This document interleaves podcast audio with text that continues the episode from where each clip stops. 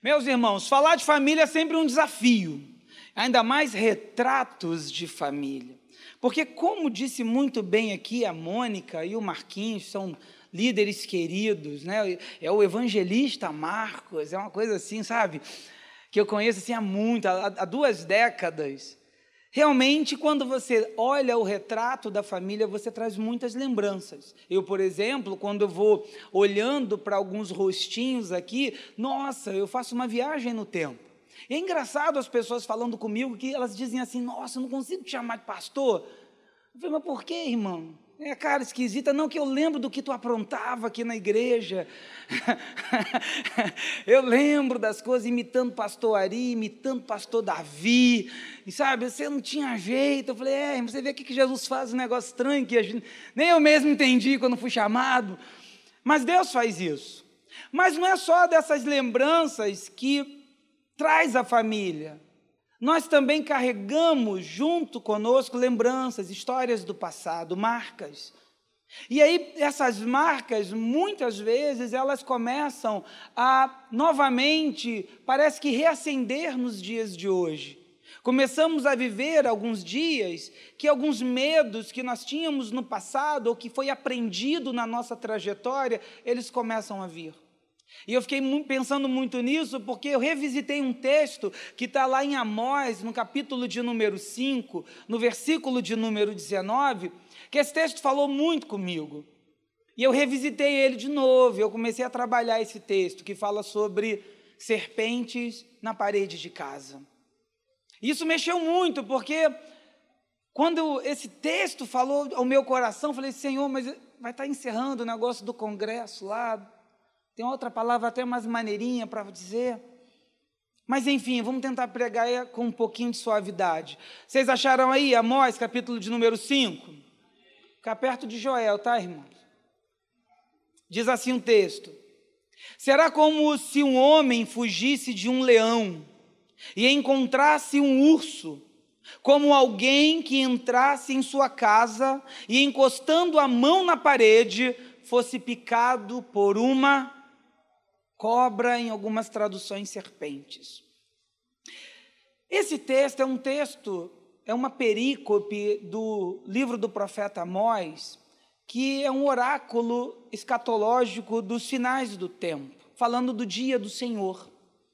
Esse essa parte que começa no versículo 18 está dizendo que o dia do Senhor vai ser um dia difícil. Ele chega a dizer assim: olha, o dia do Senhor vai ser dia de trevas e não de luz. E aí ele dá esse exemplo, diz assim: olha, o dia do Senhor vai ser tão difícil que vai ser como se um homem fugisse de um leão e ele encontrasse um urso, como alguém que entrando em sua casa, encostando as mãos na parede, fosse mordido ou picado por uma serpente.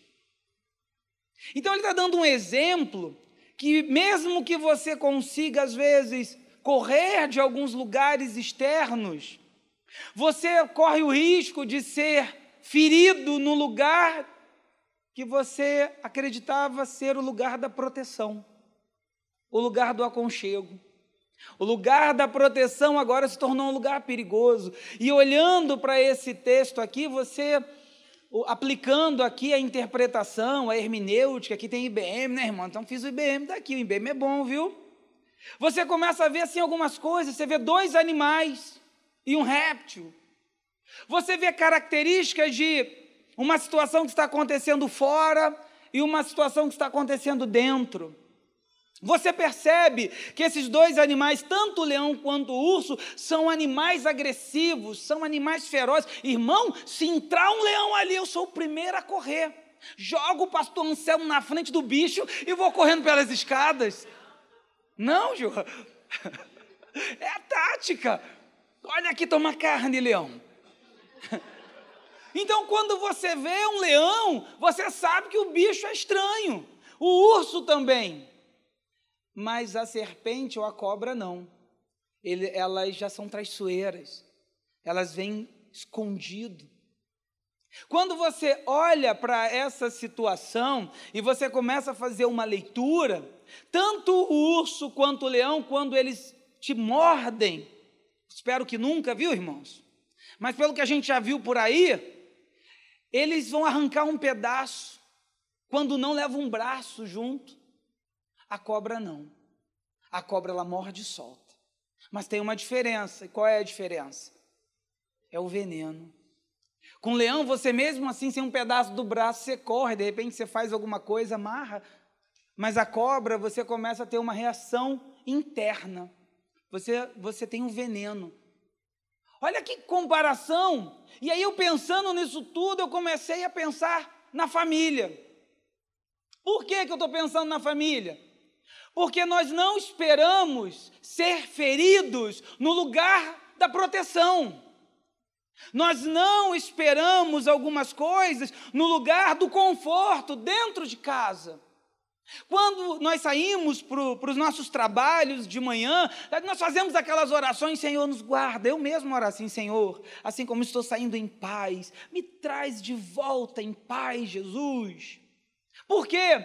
Porque eu acho que as, os meus, as minhas batalhas, os meus conflitos vão ser do lado de fora.